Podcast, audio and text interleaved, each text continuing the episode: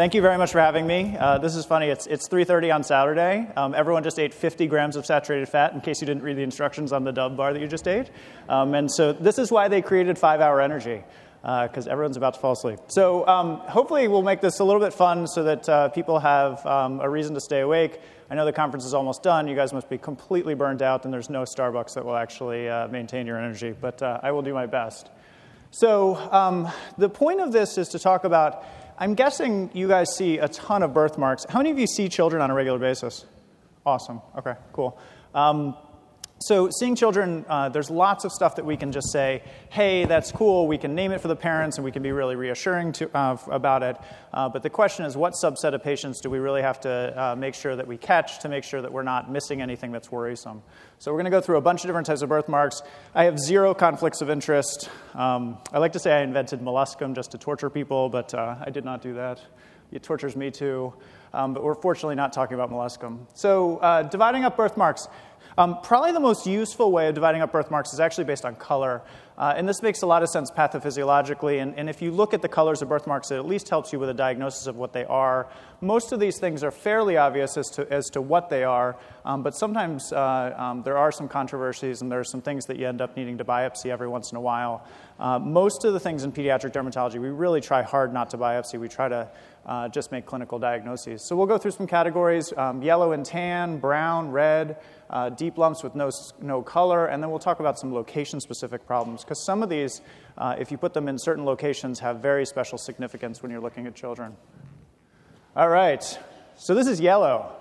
It's legit yellow. Has anyone seen one of these things? You look at these patients, you're like, why do you have a yellow bump on your skin? That shouldn't be something that's physiologic in the body. And you think to yourself, it should be made of cholesterol, it should be um, yellow marker, you should have a brother that like drew on you or something. Um, but none of that is the case. These are actually yellow bumps that live in the skin. Um, this is another example of the same thing if you think if you look at this and you say ah that one looks a little bit more brown take out that dermatoscope which um, has questionable utility in terms of actually looking at moles um, but it's really awesome at looking at everything else in pediatric dermatology. And if you press your dermatoscope on top of this it will look distinctly yellow under your dermatoscope. Um, so dermoscopy for uh, these uh, lesions is really useful. So this is a juvenile xanthogranuloma you can do the exact same thing with a slide. You press on the uh, top of the spot what you're doing when you do that is you're taking all the vascularity out of it, you're taking out all of the uh, kind of surface change out of it, and you're just seeing the color of these, which is distinctly yellow. So, juvenile xanthogranulomas, super common. You will see these. These definitely will show up in your office. Often kids will have one or two. The parents will think it's a mole. Everything's a mole to parents. Um, the term birthmark is like a, such a generic term. They think everything within the category of birthmarks is the same thing. Uh, but this is certainly a distinct lesion. Um, and most of these will actually go away on their own. So the question is when to worry about them. And the when to worry is if they have any signs of extracutaneous involvement. So if you see a kid who has one JXG, they have two JXGs, um, they're on the arm, they're on the leg, they're on the butt, uh, they're in scattered areas, that's probably not a child you have to worry about at all. But if you have a really big JXG or if you have a ton of them, if the, if the child has 10, 15 JXGs, then you want to know about where else they can be. And the most common place for them to be is in the eye. So if you have an eye JXG, uh, it can randomly cause what's called a hyphema, uh, which is a really scary event. I'll show you pictures of it in a second. But essentially, kids bleed into their eye and they have this um, uh, area of, of real liquid blood in the, in the front of their eye. If you tip them over, you can actually see the level of the blood actually go to the other side. Uh, and that's called a, a traumatic or a, um, a hyphema. So almost never does this happen. And our general rule is if you have more than five juvenile xanthogranulomas, someone deserves an eye exam. There's no data behind that. There's no big study to prove that. The reality is when you look at this picture, this is actually the only patient I've ever seen who had an intraocular JXG. Uh, and I've seen a few hundred patients with JXGs. But this patient had one random spot on the butt, um, and had, it, had one in the eye. So you tell parents about it. You tell them if they get a bloody red eye that they should see an eye doctor. And if they have more than five spots, it's very reasonable to send them. Eye exams are completely non invasive. Pediatric, uh, pediatric ophthalmologists are very nice, um, and they can do a, a simple test to make sure that there's not something in the eye. The other simple thing I do is just kind of feel for livers and spleens and any lymph nodes um, and, and, make sure the child doesn't have any other obvious signs of uh, uh, abnormal review of systems. There's a very rare association with juvenile xanthogranulomas and neurofibromatosis. So, one of the other things to kind of keep on your radar is if you look and you find a JXG, just make sure the kid doesn't have a lot of cafe au laits also. Um, the reason that's important is because if you have both JXGs and cafe au laits or neurofibromatosis, um, you have a huge increased risk in actually developing leukemia. Um, so in our clinic at, at CHOP, we actually uh, we see a couple of those patients a year, and we actually follow them with CBCs with the oncologists. So that's the only other rare association with JXGs that really matters is if they have neurofibromatosis uh, type 1 as well. Okay, um, so rare in terms of ocular involvement, only a couple percentage of the patients uh, who have skin lesions will actually have ocular involvement. Um, but this is what it looks like. It doesn't uh, project perfectly well, but there literally there's blood in the anterior chamber of this eye. The person develops a red eye all of a sudden, and it's just something to kind of make the parents aware of. All right, another brown spot. So, this is the brown spot again where the parents look at it and they say, aha, that's a mole. The pediatricians all look at, it, look at it and say it's a mole. But the parents call it the bug bite that kind of comes back at the same spot over and over. That's the classic history. Why does my kid keep getting a bug bite in the exact same spot over and over? Or they'll call it hives. So, you're looking at it and you see it's a little tan brown. Um, it doesn't actually have a, a, a pigment network when you look at it on dermoscopy. Uh, and so you're wondering what it is. If you have any questions about these, it's so much easier to rub them than it is to biopsy them. So if you biopsy this, you will certainly get the answer. But biopsying a two month old or a 15 month old is really challenging.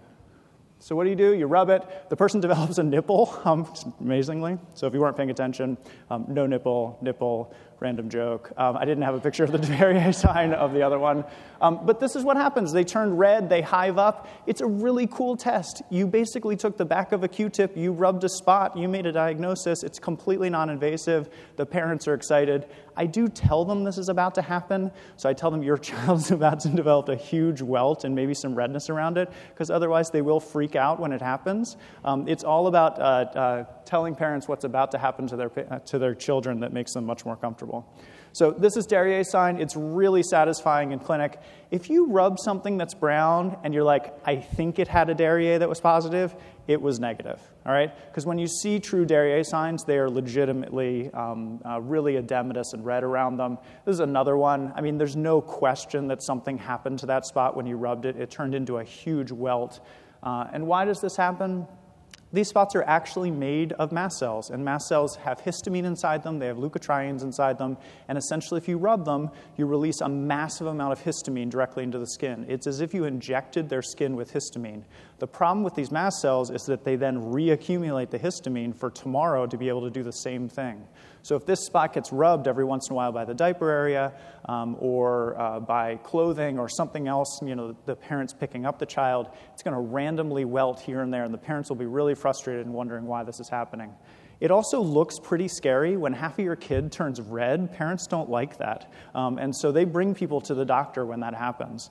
Um, the first one of these I ever saw as an attending, um, I rubbed, my, my resident actually rubbed part of it and said, oh my gosh, it's negative. So I went in and I rubbed the other half of it, and it was a really big spot. Um, and that kid turned 100% red, and we sent her to the emergency room. She was totally fine, but just when you rub mastocytomas, if it's a big one, rub the little baby edge of it. Don't just like stroke the whole thing and see how much histamine you can get out of it, because that can make kids look really red. So the ideal way of rubbing this would have been than just to rub the edge of it. This is a pretty exuberant response. The reality is, it's not very dangerous to have them release all their histamine because that's what's happening at home anyway, and these kids generally don't have any airway or breathing problems from them, um, but they are pretty scary to look at. All right, so mastocytomas. So, um, mastocytomas uh, go along with a couple of disorders that are much more disconcerting to parents. So, if you have diagnosed a patient with a mastocytoma and their parents go home and Google it, what they will find is leukemias.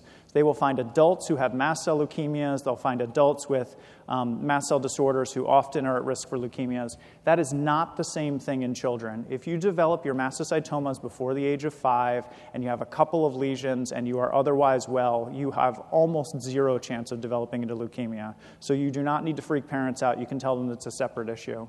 Um, there's a couple of presentations. There's the solitary giant mastocytoma. This one usually presents with a blistered plaque. So if you're 15 and you have a blistered area over and over and over on your lip, that's herpes. If you're one month old and you have a blistered plaque over and over and over, it could certainly be herpes, and then you have to figure out how that happened. But the other thing that does that is mastocytomas. And why do they blister? They release so much histamine that they end up causing vesiculation of the skin, and it's the random spot that keeps getting red, it keeps getting blistered over and over and over. Um, and you should put that on your differential of a blistering disorder in a young kid uh, because they can um, uh, kind of mimic so many other things.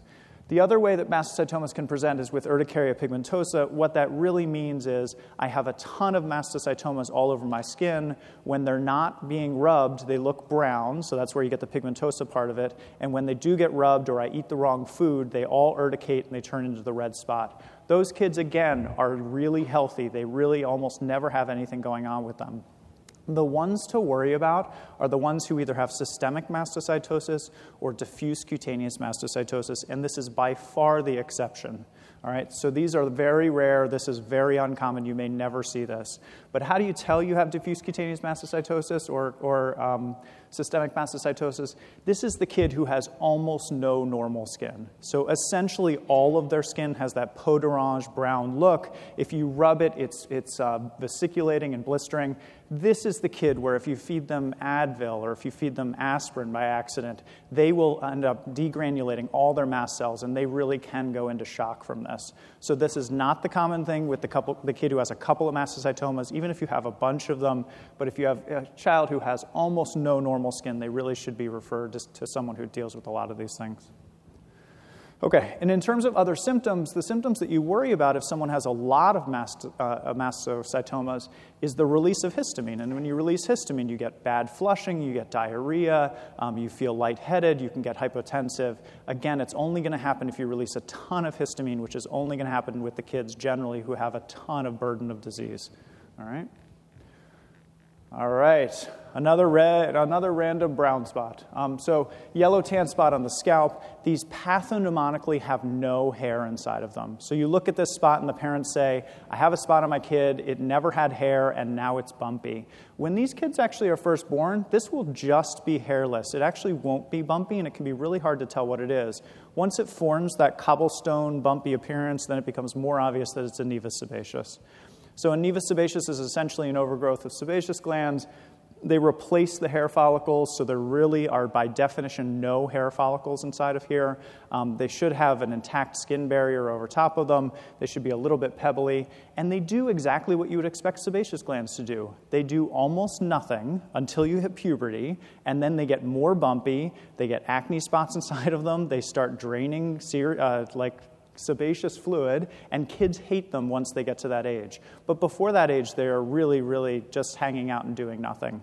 So um, there's an old study that talked about the risk of skin cancer in these being as high as 10 to 15 percent. That is not true. So they went back and looked at most of those things that were categorized as skin cancers uh, were actually incorrectly categorized as skin cancers. They were basal cell proliferations, but they were not truly basal cell skin cancers. So do you have to remove all of them? You certainly don't have to remove all of them because the risk of skin cancer is not extremely high. That being said, most patients, if you can remove it, will appreciate you removing it because when the child goes through puberty and they've got sebaceous stuff coming out of their nevus sebaceous and they have growths inside of it, they won't appreciate that. And you will have to respond to those growths and make sure that they're not a skin cancer. And it's just a nuisance for the families. So essentially, they're, they're um, there at birth, there's no hair, um, they should be oval or elongated, uh, and they should have, again, that kind of light yellow tan. This is, again, a place where dermoscopy absolutely plays a role. If you put a dermatoscope over top of one of these things, you can blanch out all the um, uh, redness over top of it, and it will look distinctly yellow under your dermatoscope. Um, they're almost always on the scalp, but they can be on the face. They're much more rarely on other parts of the body. Um, again, the risk of skin cancer is very low. Surgical excision is really the only way to treat them definitively. Uh, and we, we kind of debate that with the parents. I generally leave it up to the parents. I say, this is the risk. It's probably a couple percent risk in your child's lifetime that they're going to develop skin cancer. We think most of the risk happens from puberty and beyond, so it's not an early childhood risk. If you would like to remove it and you think your child's going to hate this thing, then absolutely see the plastic surgeon. If they happen to be going getting, getting tubes or tonsils or some other procedure, it's super simple to have them tack on another procedure because they're already getting the anesthesia. So if they're already getting something else done and they want to lump, uh, lump on the procedure, that's very reasonable. But clinical follow up is also reasonable. We have lots of parents who desperately don't want to give their kids anesthesia. That's totally reasonable, obviously. Um, and if they don't want to do, if they don't want to take it off, it's very reasonable to follow it. Obviously, if there's a new bump or growth inside of it, you have to biopsy it to make sure it's not a skin cancer. So, when do you worry? This is the kid you worry about. So, you worry about kids who have nevus sebaceous syndrome. Nevus sebaceous syndrome is by far less common than having an isolated nevus sebaceous. So, what makes this different? This is a huge embryologic growth of nevus sebaceous coming down the, the, side of the kid's head. Essentially, if you have a really large nevus sebaceous that looks like it's growing in an embryologic pattern, um, it, the other name for this is Schimmelpenning's uh, syndrome or epidermal nevus syndrome. It goes by a bunch of different names. The bottom line to know is that the skin is made from the same embryologic substance as the eye and the brain. So if you have a big skin embryologic defect that's a nevus sebaceous, it's very reasonable to to make sure that they don't have any eye problems and to make sure that they're following for normal um, growth and development of their brain. Make sure they don't have seizures, make sure they're developing normally along the way. So, this is the child who probably does need to be referred. Certainly, the discussion about plastic surgery in this child is very reasonable, um, although that would be a huge surgery, and most parents end up not doing it. Um, but when do you worry? You worry about the kids who have the really large nevus sebaceous. All right, red birthmarks. So that was yellow tan. So you look at this child and you're like, huh, red birthmarks. They look like red papules. They're hemangiomas. And all of them are fairly small. But man, this kid's got a lot of hemangiomas. And that should trigger in your mind, hmm, maybe I should worry about them. So we're going to look at hemangiomas and kind of decide when to worry about them uh, and what to do about them if you are worried. All right, so the International Society for Vascular Anomalies, I won't bore you with all the nomenclature here, but they've kind of divided up red uh, or vascular um, uh, birthmarks into a couple different categories. There's infantile hemangiomas, whoops. There's, in, whoops. There's infantile hemangiomas, which are actually tumors, um, and there's a couple of rare variants of infantile hemangiomas. There's something called a rapidly involuting congenital hemangioma. This is the best named tumor ever. All right? It's a rapidly involuting congenital hemangioma. It is there at birth and it rapidly goes away. It couldn't be better named. Someone appreciates your time. The other one is called a non involuting congenital hemangioma, which is non involuting, it's congenital, and it doesn't go away. Um, these are actually probably brothers or sisters of each other, and a fair number of patients who start out with a rapidly involuting congenital hemangioma, it will shrink a little bit and then become a NICH or a non involuting congenital hemangioma. But the difference with these two lesions is that they are there fully formed at birth. Hemangiomas are typically not fully formed at birth. They are something where the parents look at their child and they see something that looks like a bruise or looks like, you know, dad bumped him into the wall or something else like that. I, I say that as a joke. I, um, by accident, bumped my child into the wall at like eight hours of life trying to help my, help my wife in the bathroom. I felt really guilty about it. Um, but you get, um, childbirth is not a pleasant, well, okay, sorry. So, childbirth is a challenging process. There's a lot that goes on. Kids come out with bruises, it is what it is. But sometimes kids will have bruises that end up turning into hemangiomas. These two lesions, riches and niches, they are fully formed as a big nodule at birth, and that is not typical of hemangiomas. So, hemangioendotheliomas, tufted angiomas, angiosarcomas are other types of tumors. And then there's malformations. Malformations are things um, that are uh, basically uh, overgrowths of different types of blood vessels. They can be lymphatic, they can be venous, they can be mixtures, they can be capillaries. Um, so, just dividing them up a little bit in, in your brain and knowing that there's different types is very useful. All right, so getting back to hemangiomas, when do we worry about hemangiomas? So, just raise of hands, how many people think that this patient needs therapy? Okay? How many people don't think they need therapy? How many people need more five hour energy?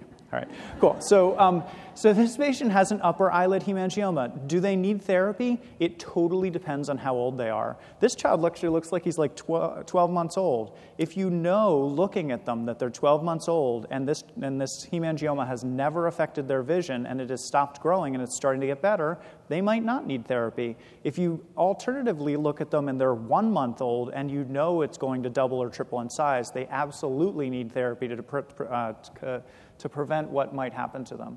So, hemangiomas, in terms of when to treat them, it's absolutely depending on where it is and what age the child is. And this is why patients need to be seen really quickly if they have any hemangioma that you think might need to be treated.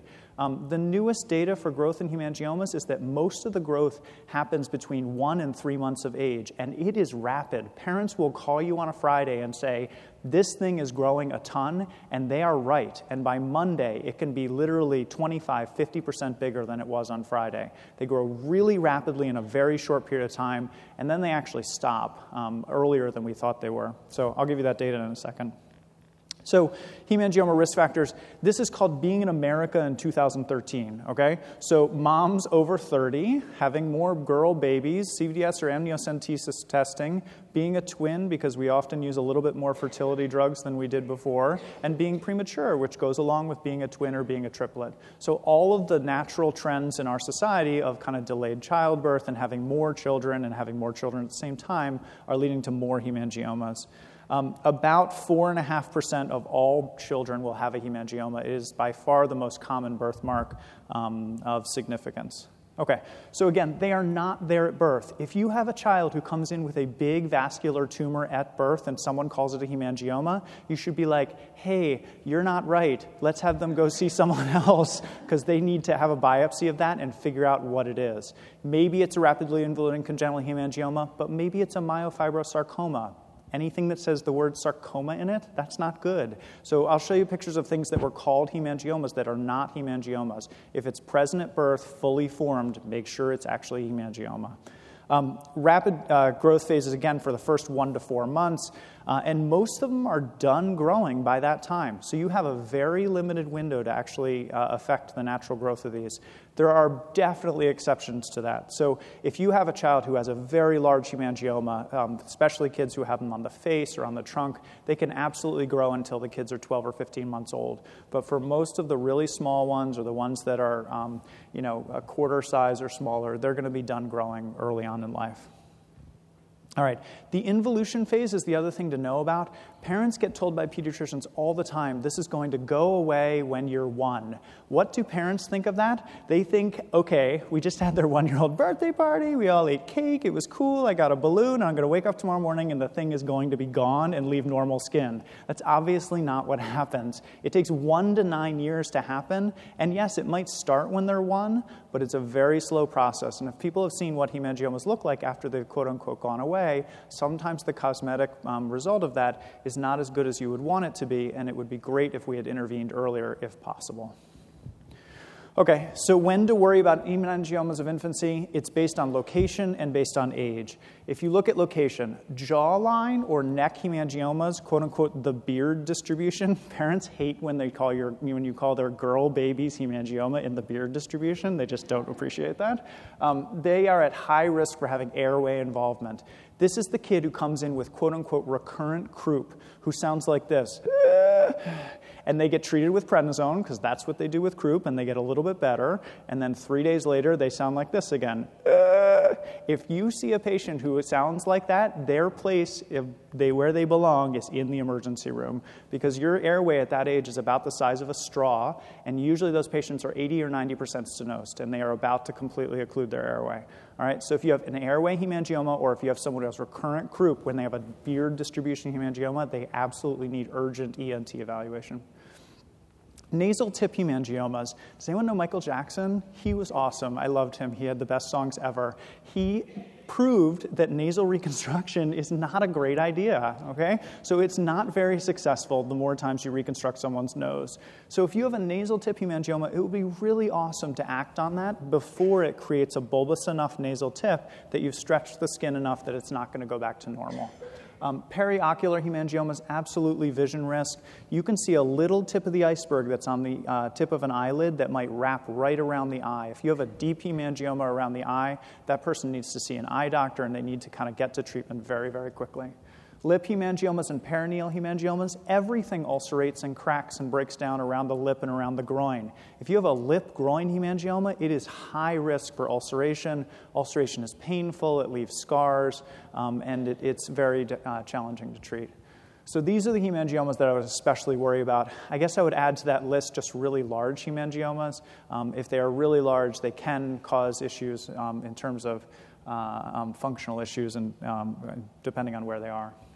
Okay, so this is a patient who comes in and they have Trust me, it's a hemangioma. So if you look from the side, it's actually a nodule. It was not there at birth. It's growing rapidly. You probably would need an imaging test just to prove this is a hemangioma, but this is a hemangioma. Why is this worrisome? This is worrisome because it's growing in a place where your eye is. Your eye is a soft structure. It is meant to be round. If you have anything that grows around it and makes it not round anymore, you can't see out of it. So you need to shut down the hemangioma so your eye stays as a round globe so that you can see this patient needs to be treated emergently. This is a nasal tip hemangioma. It's actually pretty subtle at this point. This person's nasal tip is just barely a little bit dilated. You can see the, the top of the hemangioma on top. You could think that maybe that's a capillary malformation, but the whole nasal tip is blue. And it's blue because there's a deep hemangioma in there, and that hemangioma is going to try desperately to turn this nose into a big balloon. Um, and that is not going to turn out well for the child. This hemangioma, alternatively, is much more of a shocker. You look from across the room and you're like, oh my gosh, that thing is huge. Um, and it's on the upper part of the chest. Well, this hemangioma you actually don't need to treat. And why do you not need to treat them? This patient comes into you at 15 months old.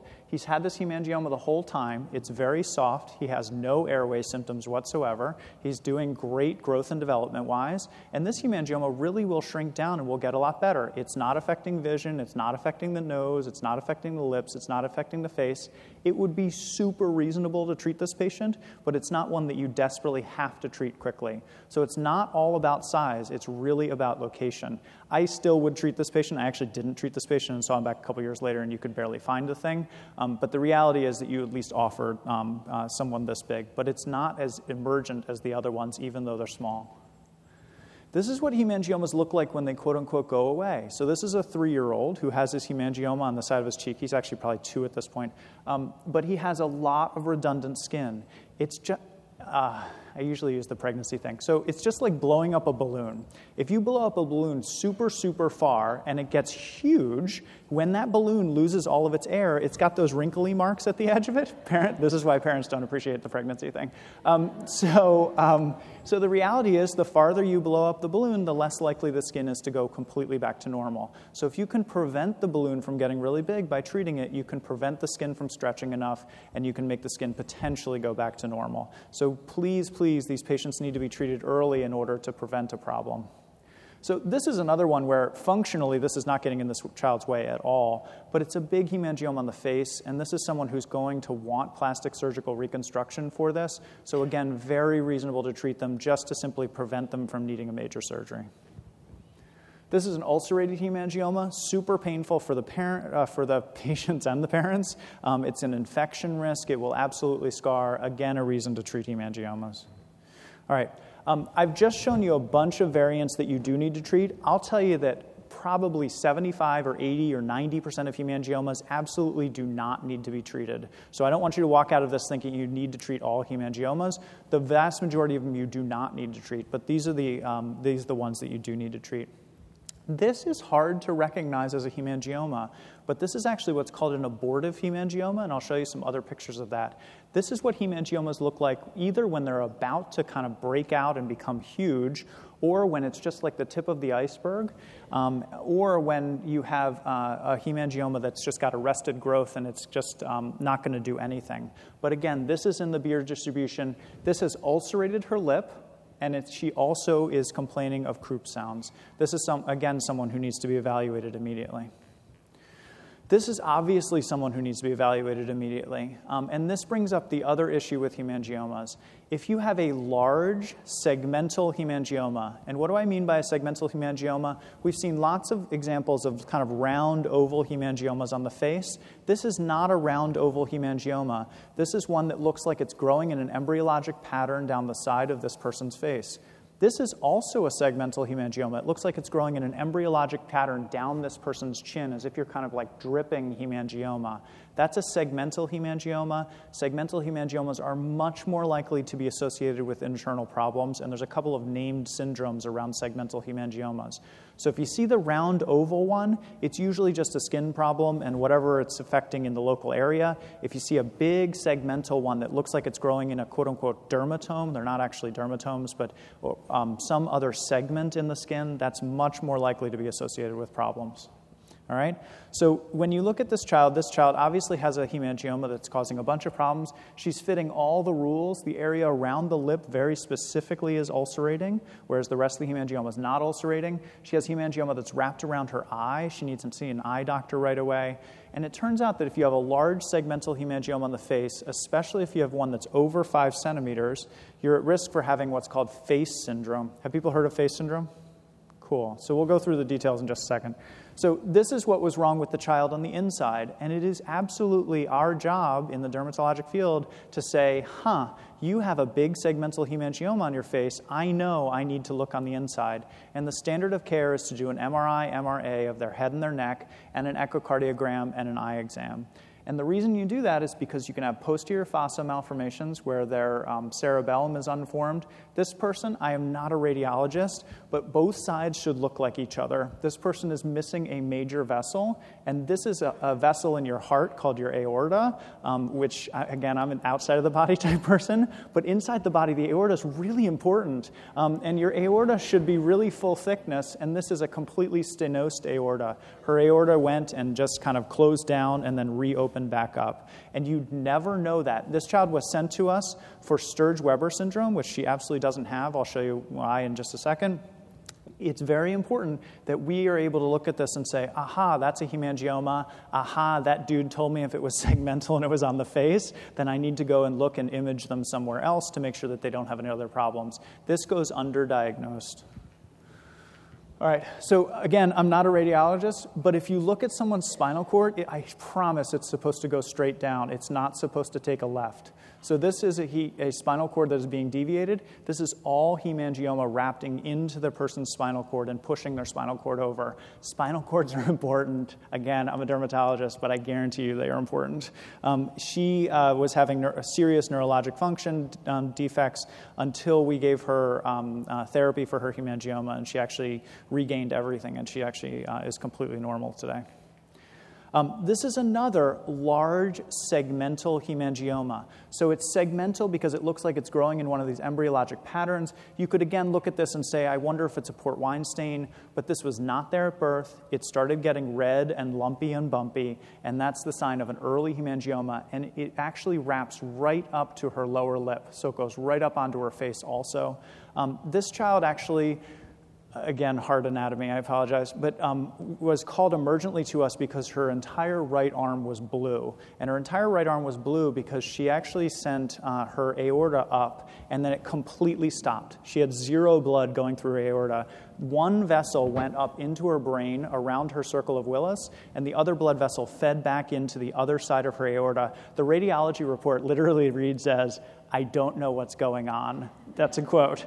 Um, and so basically, she, her complete aorta stopped, one blood vessel into the brain, and her brain was feeding blood to the rest of her body. It doesn't matter that you know kind of the specifics of this. What matters is you, as dermatologists, look at this and you say, aha, you have a big segmental hemangioma that goes up onto your neck and your face. That dude told me that I need to image you and that we need to make sure that you have normal blood vessels on the inside. Okay? This person got an emergent echo. She got her aorta fixed at one day of life, and she's completely normal now. Um, she's actually did really well.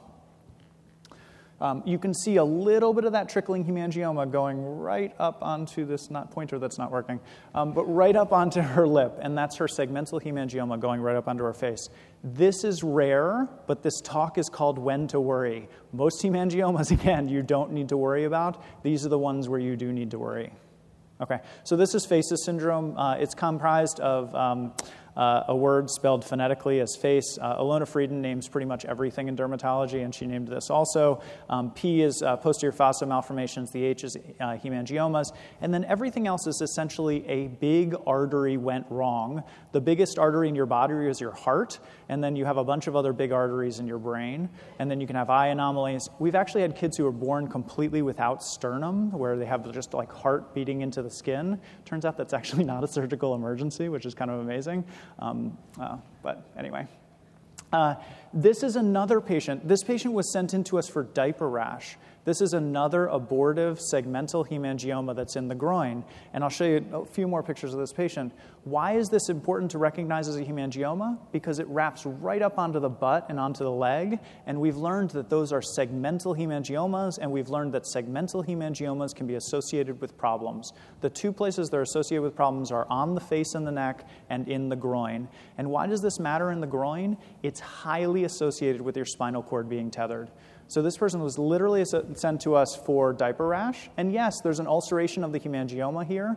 This is how butt hemangiomas present. They present with large ulcerations. Because if you take a big vascular thing that wants to ulcerate anyway, and then you poop in it and sit in it all the time, it ulcerates. That's what happens. All right? So this is a big ulcerated hemangioma. But this child has lots going on in her gluteal cleft. Uh, excuse me, his. Um, I'm pretty sure it's a guy. I do that every time. Um, okay, so uh, you have a big dimple in your gluteal cleft, and you have a gluteal cleft that does not go north in any way. It like splits off into a big Y. That is not normal. If you look at your own butt in the mirror tonight, if it does that, you have a problem. You should go image yourself. Um, but this is a marker of having spinal dysraphism. This person's spinal cord is tethered to their uh, skin or to some um, fatty tissue in the, in the bottom of their spinal cord. Why does that matter? For your first year, you're hanging out, your spinal cord's right there. But when you decide to grow, you have to pull your spinal cord with you. And if you don't pull your spinal cord with you, it actually shears and breaks. And then every neurologic function that you had below your waist is now gone. All right? So if you can pick these kids up early, your friends in neurosurgery can fix this. If you don't pick it up early, the kids will actually lose all bowel, bladder, and walking function. So sounds terribly ominous, but we see this all the time where these are not known to be hemangiomas. They're thought to be port wine stains, they're thought to be all sorts of different things. Hemangiomas that are segmental and abortive in the groin area are high risk for having underlying anomalies. So this was actually named also, it was named sacral syndrome or lumbar syndrome. And essentially what it means is that any system that is under that big segmental hemangioma can go wrong. The kidneys can go wrong, the genitourinary system can go wrong, the GI tract can go wrong, and the spinal cord can go wrong. So anything that's in the area, you don't have to memorize this. You just have to know that it exists and then be able to look it up when you, when you think you might see it. Um, this is the last patient that, that, you definitely have to worry about who has hemangiomas. So if you look at them, you say, aha, you've got a bunch of small hemangiomas. I'm not worried about that. I know that those are going to get better on their own. But then when you start counting, if someone has more than five hemangiomas, they are much more likely to have a big liver hemangioma. And if your liver is chock full of hemangiomas, that can lead to high output cardiac failure um, in addition to hypothyroidism. So if you have more than five hemangiomas on a child, even if they're small Ditzel hemangiomas, just feel the child's belly and make sure they don't have a big liver. Or ask your pediatrician to. I'll tell you, I'm a pediatric dermatologist. Feeling kids' bellies and deciding whether their liver is big is actually fairly challenging. If you have any questions about it, the pediatricians do it all the time. Just alert them to make sure that they're feeling the belly. If you still can't tell, ultrasound the liver. Generally, if you have more than five hemangiomas, you are getting an ultrasound if, if you come to our practice because it's a non invasive test, it's super easy, and diagnosing the hemangiomas in the liver makes a big difference. So, liver involvement, occasionally you can get thyroid dysfunction from it, which makes kids not grow. And occasionally there's just so much hemangioma there that your, blood, your heart is sending most of the blood in your body to hemangioma instead of to the rest of your body. Um, and that's not very functional. So this is the other kid who had an abortive uh, or segmental hemangioma in his perineum. So this is a big hemangioma. Clearly, something is wrong with this kid's genitals. He showed up to urology first, and urology astutely said, There's also something wrong with your skin. Let's have you see dermatology. Um, and this is a hemangioma how can you tell it's a hemangioma? It's not just a big purple patch like a port wine stain. There are individual red bumps in here, which are classic hemangiomas. And if you look at those individual spots that are turning into bumps, then you have the idea that it's a hemangioma. But again, this is called an abortive hemangioma or a hemangioma with arrested growth. These are other examples of abortive hemangiomas. They have big broken blood vessels. It looks like someone paintball splattered you with big broken blood vessels. Um, and that's classic for a hemangioma. And why, again, is it important to recognize it's a hemangioma? Because if you have a big hemangioma in your lumbosacral area, you now know that you need to look at that person's spine. It's very important, it's very high risk. Okay, so hemangioma therapeutics. This slide has changed dramatically in the last six or seven years. Um, how many people have used propranolol or seen it used? Okay, so it turns out that propranolol has replaced pretty much every other therapy for hemangiomas in almost all patients. It has become standard of care. A couple years ago, I would not have said it that strongly, but is absolutely standard of care for hemangiomas if someone does not have a contraindication to it and they need treatment. Again, most people do not need treatment, but if you have to treat them, propranolol works extremely well. Your other really good option in 2013 uh, um, is timolol, which is the topical version of propranolol. These are both off label off label, off label, off label. Okay? So there is no on label treatment for, for hemangiomas. So because there's no on label treatment, it's very reasonable to discuss what's off label. All right, so no treatment, again, is the treatment for most patients. Topical and laser treatment, so if you're going to laser hemangioma, it is not unreasonable to do that, but understand that you're basically taking the first half millimeter of the depth of the hemangioma and making it look less red. Yes, that pays you $1,000. No, it is not usually that helpful for the patients. So, lasering hemangiomas, it, when they're three or four or five and they have leftover hemangioma and you want to laser it to make it look better, certainly reasonable. But in isolation, in a two or three month old, lasering hemangiomas is not usually as effective as some of the other treatments. There are people who will. Um, uh, speak against that, uh, um, who do a lot of laser. But generally, if you can laser something, usually you can put topical timolol on it and actually get a better result. So, when do you choose to do systemic therapy? Again, we talked about it. If the hemangioma is affecting function, or if the hemangioma is going to lead to a terrible cosmetic output in the long run, it would be great to treat them with systemic therapy. The gold standard for the last 25 years has been prednisone. As of about six or seven years ago, it was replaced by propranolol because propranolol seems to be safer and is certainly more effective. But there are contraindications Uh, propranolol is not a drug that you should be using unless you um, are absolutely uh, um, trained in how to use it. So it is something that uh, um, we often we take extremely seriously, and we often admit patients when we start it, or we work with cardiologists. But however you do it in your community, um, propranolol is extremely uh, beneficial. Um, surgical remover for hemangiomas, we almost never do that anymore because propranolol is so effective. There are some rare cases where you have to remove the leftover tissue of a hemangioma. So this is the original propranolol report. I read this and I thought it was a, like, I actually thought it was not real. Um, so, uh, wow, my filter just kicked in. So you'll hear, yes, okay. You'll hear things from, from um, drug companies every once in a while where you look at it and you're like, that's too good to be true. And this is one of those things where it was too good to be true, except it wasn't from a drug company, and then it actually be, ended up being actually true. This is the patient at initial presentation. This is seven days after initiation of propranolol. Why did this person get put on propranolol? They get put on propranolol because they were on high dose steroids and they ended up with a heart problem. And the cardiologist said, Well, I need to fix your heart problem. They put them on propranolol, and magically it fix the hemangioma. This is not doctored. This is a month or two months after being on propranolol. Seriously, that's legit. This drug works as long as you catch things really early. It's amazing. It is absolutely life changing. In pediatric dermatology, it was like hydrocortisone and then like 30 years later, propranolol. Okay? It is that much better than everything else that we've had. So, propranolol um, has absolutely changed the lives of a lot of the patients that we've treated. Again, you usually don't have to use it, but when you do need to use it, um, you need to um, just be aware that it exists. So, propranolol therapy, no one has any idea really how it works. In reality, you give the first dose of propranolol and the hemangioma starts shrinking, so at very least a little bit of is vasoconstriction. Um, but probably some of it is downregulation of VEGF and um, uh, other pathways. I don't really like pathways, so I'm not going to explain any of the rest of this because I don't really understand it. And most of it is hypothesis. All right, so who can't get propranolol? Who can't get propranolol? babies who are super young and premature and already have histories of bradycardia, they should either not get propranolol or should get propranolol in an intensive care unit with a cardiologist saying, sure, give them propranolol. That sounds like a good idea. You have to be very careful in very young children.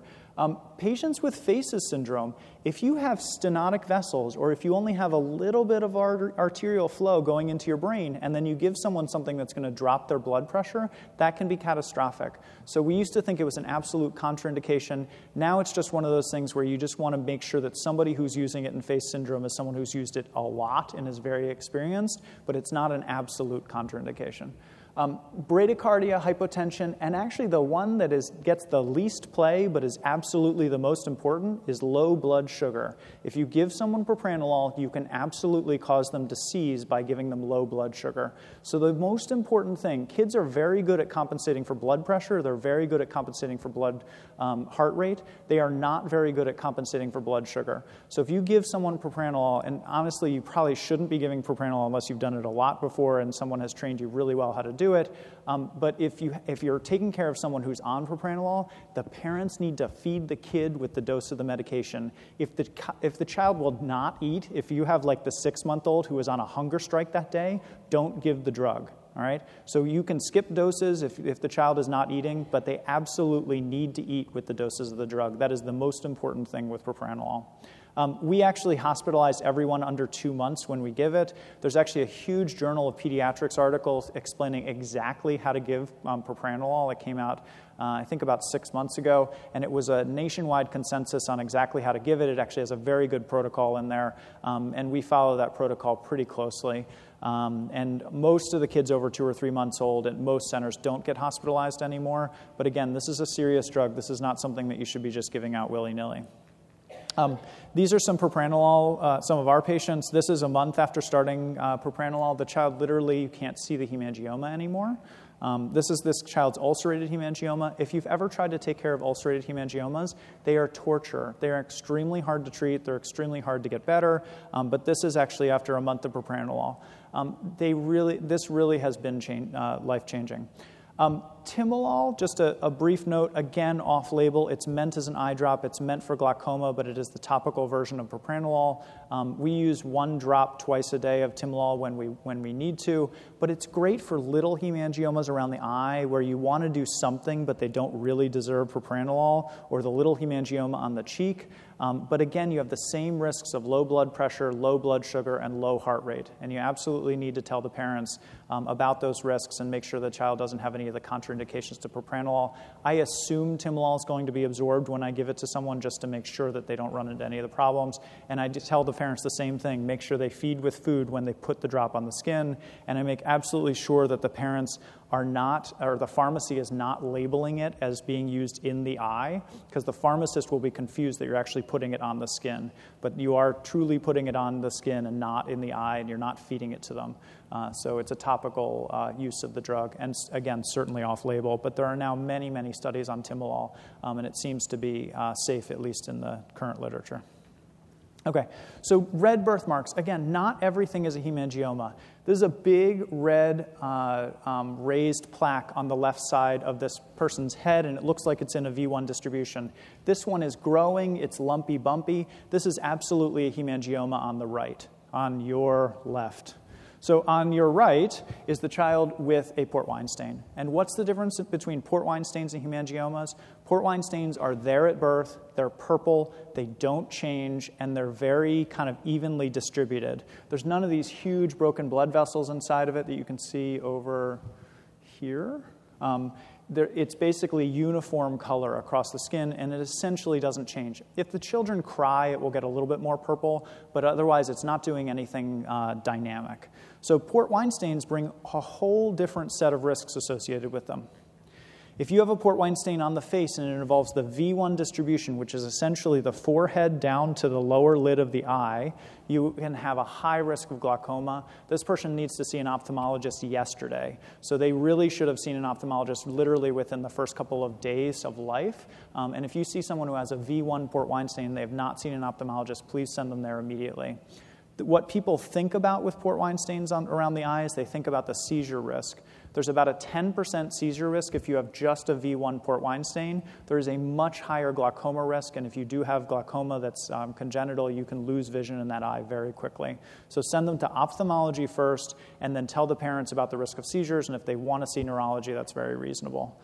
Um, if you have a V123 lesion, so if you have a, a, port wine stain that goes all the way down the side of the face, or if you have bilateral V1, your risk of actually having seizures or Sturge-Weber syndrome goes up to 30%. Um, so again, those patients, it's very reasonable to have them see neurology. We do not necessarily image everybody because you're not going to prophylactically treat for seizures. Some kids will have this and never have seizures, but we do have them see the neurologist just to make sure that there's not anything else going on. Again, not everything that's red that you're born with is a hemangioma. You look at this, yes, it's red, yes, it's growing, Yes, someone did a four millimeter punch out of it at the bedside who was a resident. I know, my boss told them to do that. I was a little shocked. Yes, he has four grams less hemoglobin in his system after that. Um, but this is not a hemangioma. This is, um, you, you could never know what this is. You can't look at this and be like, oh, that's a blah, blah, blah, blah. But you can look at it and be like, hmm, not a hemangioma, and everything else on the list is mostly bad. All right? So then you can be like, oh, bad. Let's get someone to biopsy it in the OR who's good at biopsying stuff, who can control massive bleeding, because you're literally sticking a punch biopsy into a massive group of blood vessels. All right? This is actually a kaposiform hemangioendothelioma. It doesn't really matter what it's named. It's bad, and it's something that needs to be treated, and it's not a hemangioma. This is also not a hemangioma, but was treated as a hemangioma. This is a fibrosarcoma. Um, this is someone whose arm needs to be removed, unfortunately, in order to cure this. Um, when it looks vascular, it looks red, you're born with it. But if, if you look at it and your spidey sense says to you that's not a hemangioma, you're probably right. And someone, probably not any of us, should biopsy it to make sure it's not a hemangioma. All right? Okay, um, this is actually a hemangioma, but it's just hard to tell because it's in um, someone who has a little bit of background skin color. So it turns out that melanin uh, will cover up some of the redness of hemangiomas, but this is a hemangioma. And why is this hemangioma risky? It's risky because it's perfectly over the lumbosacral spine.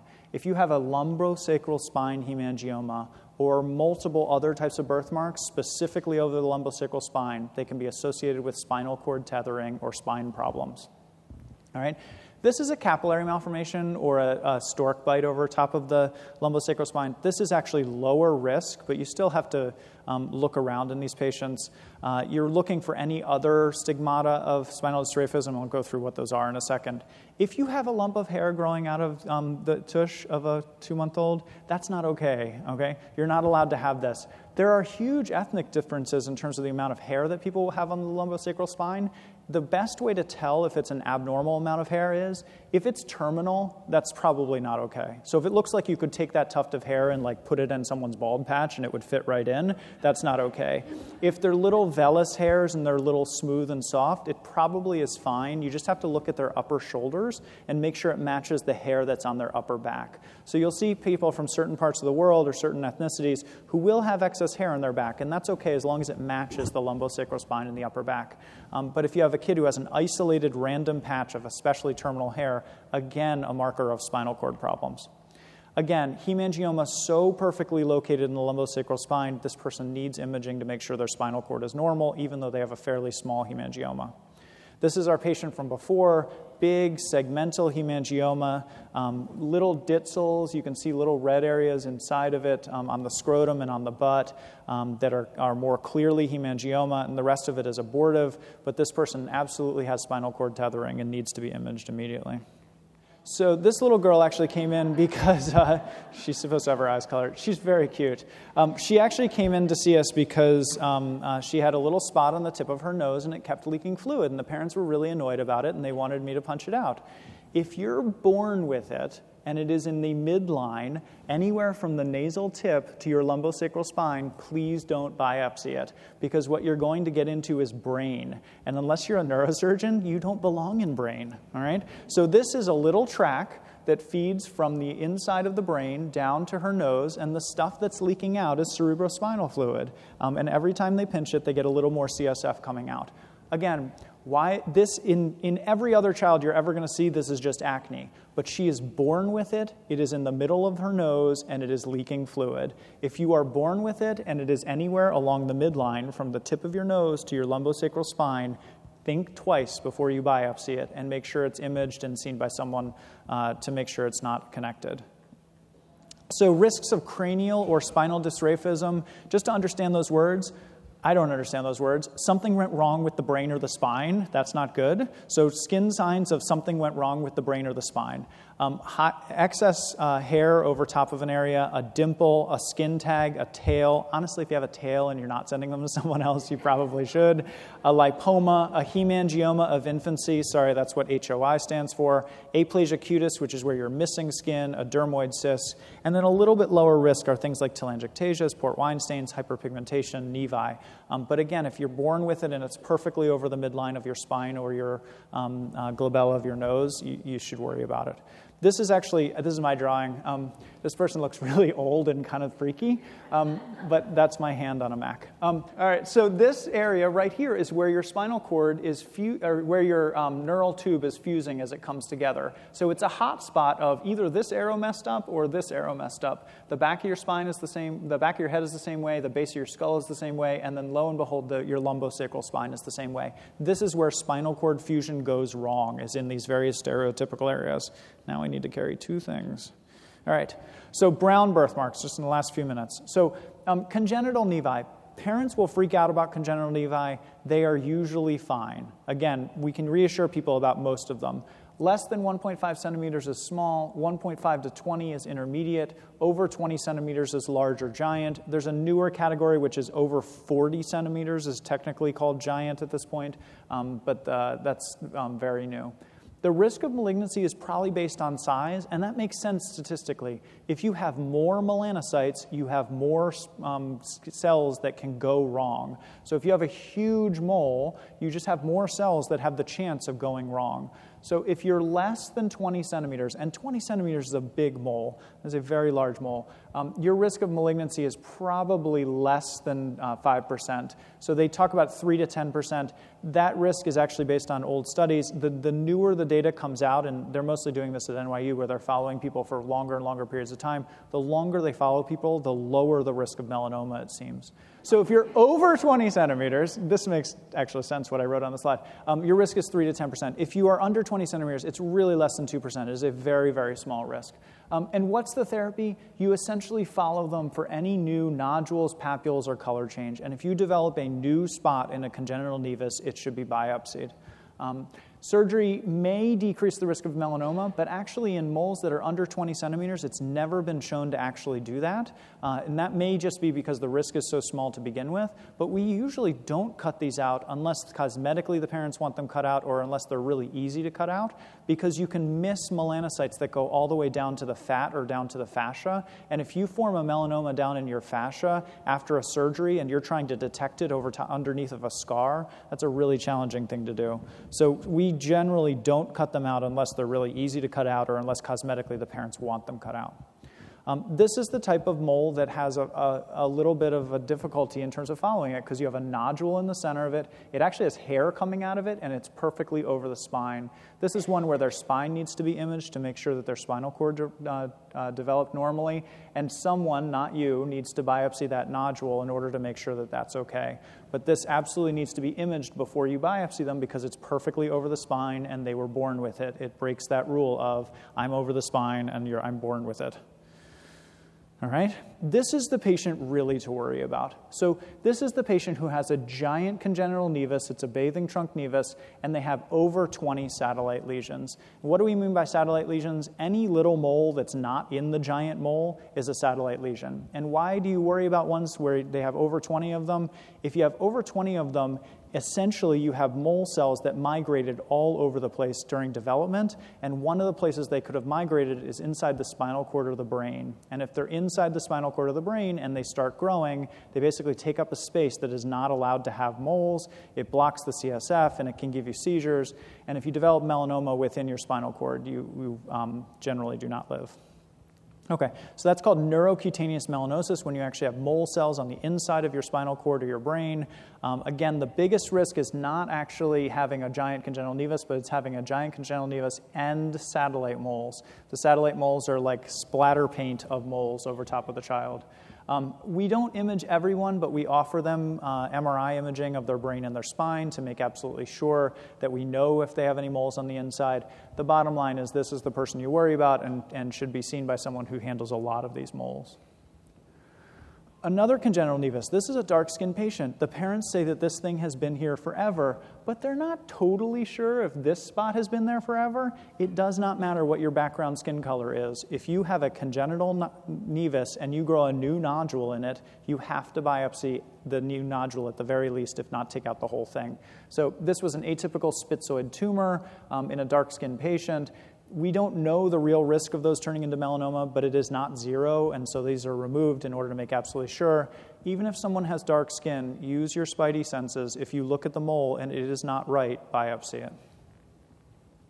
Um, this is dermal melanocytosis, just to end on a little happier note. This is never a problem, essentially.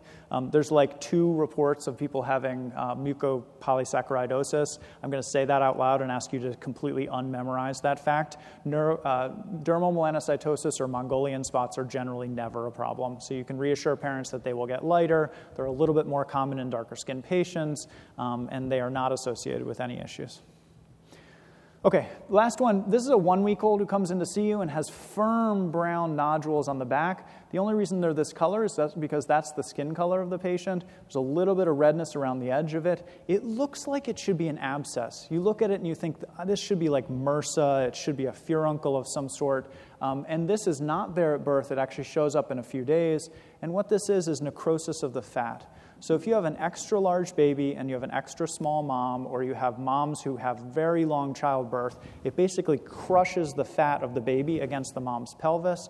And if you crush fat, it actually uh, will solidify and then turn into these nodules. And this is called subcutaneous fat necrosis. So there's tender, firm nodules. They are not there at birth because you actually have to have birth in order to create them. They show up within the first two weeks of life. They actually spontaneously go away, but they can lead to high calcium levels as they are going away. So they need to be followed for hypercalcemia. This is one of those things where if you didn't know what it was and you didn't biopsy it, it's going to go away on its own, but they still need to be followed for calcium levels. So it's good to know know for sure, um, and it's something that uh, um, is important to diagnose. Fortunately, most of the kids do fine. Most of the kids don't have high calcium levels, um, but it's very reasonable to check. All right, so in summary, um, birthmarks come in lots of different varieties. Color can really help you differentiate them. Location is key to lots of these things. And if you're concerned about a birthmark and you think it's weird, it probably is. And you should send it to someone who sees a ton of them um, or think about kind of what imaging or other tests you might need for it. So, all right, thank you very much. Can you please clarify what you said about excising the small congenital nevi sure. and the concern of melanocytes left in the subcutaneous? Yes. So, um, so the data shows that um, excise, so small congenital nevi, ones that are less than 1.5 centimeters, um, have no quantifiable risk of turning into melanoma. So if you are one, less than 1.5 centimeters and you are born with it, they actually can't tell you what risk of melanoma because it's so low. It's probably not zero, but it's probably, um, they actually estimate it less than 1 in 10,000. So a small congenital nevus, you are probably going to be able to get the whole thing out. It's super reasonable to remove it if the, if the parents want you to remove it, et cetera, and that's totally reasonable intermediate size congenital melanocytic nevi, so between 1.5 and 20 centimeters, it has never been proven that if you remove those, you're actually reducing the person's melanoma risk. So you can tell people that theoretically we're probably reducing your melanoma risk, But if you have mole cells that, bless you, that grow all the way down into your fascia and your muscle and you're not going to remove all of them, then you're probably making it very hard to follow it over time. Again, cosmetically, we remove lots of those things if you really want to, but you don't have to remove them. There's no data that says everyone who has a mole over 1.5 centimeters should have it removed. They probably just all need the conversation of these are the pros and cons of removing it or not. But we don't think it really reduces their risk of melanoma. Bless you. Yeah, cool. Uh, I don't know how to call on people. Yeah, go for it. Hey, could you make a comment on hypopigmented lesions and when you would worry about those? Absolutely. I, um, so, hypopigmented lesions, the ones that we worry about the most are individual oval hypopigmented lesions if you have more than three. All right, so more than three is the risk factor for having tuberous sclerosis. And if you have more than three hypopigmented lesions, this is where your black light comes into play. It's awesome. You shine a black light at people, you decide whether they have more than three. If they do have more than three, look for other spots. So look for bumps on their nose, which are angiofibromas. Um, look for little shagreen patches on their lower spine. Uh, look for periungual fibromas, which don't usually show up until later. Have an eye doctor look in their eyes. So I, I would refer that person to eye, ophthalmology and plus minus genetics. Um, the much more common version of a white spot is just having one random white spot. That person does not meet one criteria for TS, and so, so I would still look around, but if you don't find anything else, they can just be followed. And then there are people who have wavy or like block like pigmentation, where they're just missing a segment of pigmentation on their belly or on their leg, and it's like one big block of pigment that's either too much or too little. Those patients, again, almost always have nothing wrong with them. The other patients to worry about are the ones that, um, Blaschko's lines, did you guys, everyone cool? All right, so Blaschko's lines are these little thin lines of migration in your, cell, in your body. And if you have a bunch of individual white lines, that is high risk for having what's called pigmentary mosaicism, which again, the skin and the brain are made by the same uh, part of the um, uh, uh, embryology. And because of that, you can have seizures and developmental issues if you have thin white lines. So as a general rule, if you have more than three oval or round white spots, that person needs to be ruled out for tuberous sclerosis. If you have a bunch of individual thin white lines all over, that person has a risk of what we call hypomelanosis of Ito, although we're getting away from that term. The newest term is called pigmentary mosaicism, um, and they can have um, uh, ophthalmologic or neurologic problems. Did that answer the question? Cool, thanks. How often do you um, follow up on a, like a congenital nevi, or do you have the pediatrician keep yeah, an eye on it, or? It totally depends on how clear it is. If it is a clean slate where you look at it and anyone is going to be able to tell whether there's a brown spot or a bump inside of it, I might see them back in a couple of years, if, especially if they're like in that intermediate range. Mm-hmm. Um, so I guess my general rule is I would see probably that person back in a year until I really felt like the parents knew what they were looking for. Also, if you can take a picture and you have a shared medical record with any of the pediatricians, that's fantastic because then they have a picture to follow. With phone pictures, like parents can often bring a picture of what it used to look like, and that uh, makes it a nice way to follow. The overall growth of it doesn't really matter much. It matters what's happening inside the mole, and you kind of have to teach parents that. So I would say with small congenital nevi that are completely normal and there's nothing wrong with them, they probably don't need to be followed. Intermediate size ones from 1.5 to 20 centimeters, I'd probably see them back every year until I really felt like the parents knew what they were looking for. Over 20 centimeters, I see them every three months in the first year and then every six months until they're about puberty, just because their risk is highest in the beginning of life. Thank you. Yeah. Yeah. Hi, I just recently excised, uh, you know, uh, angiokeratoma, angiokeratoma cool. uh, 45 years old I, ladies, lumbar, uh, iliolumbar spine. So uh, after you talk, I'm thinking about should I send her to image study? So was she born with it? Uh, I believe so. It's interesting. So angiokeratomas are not on the list of things that it's especially high risk, um, but uh, we, we, were, we kind of perseverate over these patients a lot when they're a few months old because you can't just easily MRI them um, because an MRI is something that's a sedated procedure. It costs like $25,000 in kids and you have to give them anesthesia to do it. But in a 45 year old, if it was a big angiokeratoma and it was going perfectly over the lumbosacral spine mm-hmm. um, and there was any other signs of like deviation of the gluteal cleft or if they had any kind of symptoms of tingling or sensation, it would be easy to MRI them, although you're probably not going to find anything. But there's no data on angiokeratomas. Thank you. Yeah. Yeah. Yes. It's the so HIPAA. Um, so I cut out the rest of his face. It was the side of his cheek. Yeah. Yeah, so um, the problem with kaposiform hemangioendotheliomas, as you know, is they can cause local clotting and, and DIC, and you can all of a sudden get it to turn like it'll turn hugely purple because they just bled into it. So that's another phone call where when to worry. If you have someone who has a quote unquote hemangioma and they call you and, and it like looks bruised and purple all of a sudden, it's probably not a hemangioma. It's probably a kaposiform hemangioendothelioma. Uh, yeah, seriously, I know. One of our residents biopsied it. He was told to by our boss. It, um, that didn't work out okay. But um, plastic surgeons are really nice people. Yeah. Yeah, I have two girls I see every day like that. Um, my wife's Indian also, um, and both of my kids have pigmentary mosaicism. So, so yes, I think when you have parents, this, there's no data for this either, but I think when you have parents who have mixed, mismatched col- col- uh, colors and someone's lighter or darker than the other, you often see blocks of pigmentation. Um, the problem with having pigmentary mosaicism is if you have a bunch of thin lines of pigment, whether dark or light, you can have associations with it. The problem with using the term hypomelanosis of Ito, and the reason we're getting away from it, is because every kid who had a white line was labeled as hypomelanosis of Ito, and every parent who went over uh, from that visit read and said, "Oh my gosh, my kid's going to be neurologically devastated and never going to make it to first grade, and they all die," and that's not helpful um, because most of the patients are just fine. No, the ones, the ones we send for further imaging are the ones who have um, issues with their um, growth and development or have very widespread pigmentary issues. Um, yeah. Ilona Frieden put out a really nice article two years ago calling them segmental pigmentary anomalies or seg, seg pig dis, segmental pigmentary disorders. And she put together 45 patients who had literally nothing wrong with them, who all had pigmentary anomalies. It was very reassuring for the rest of us. I'm sure I'm supposed to stop at some point. Cool. All right. Well, thank you guys very much.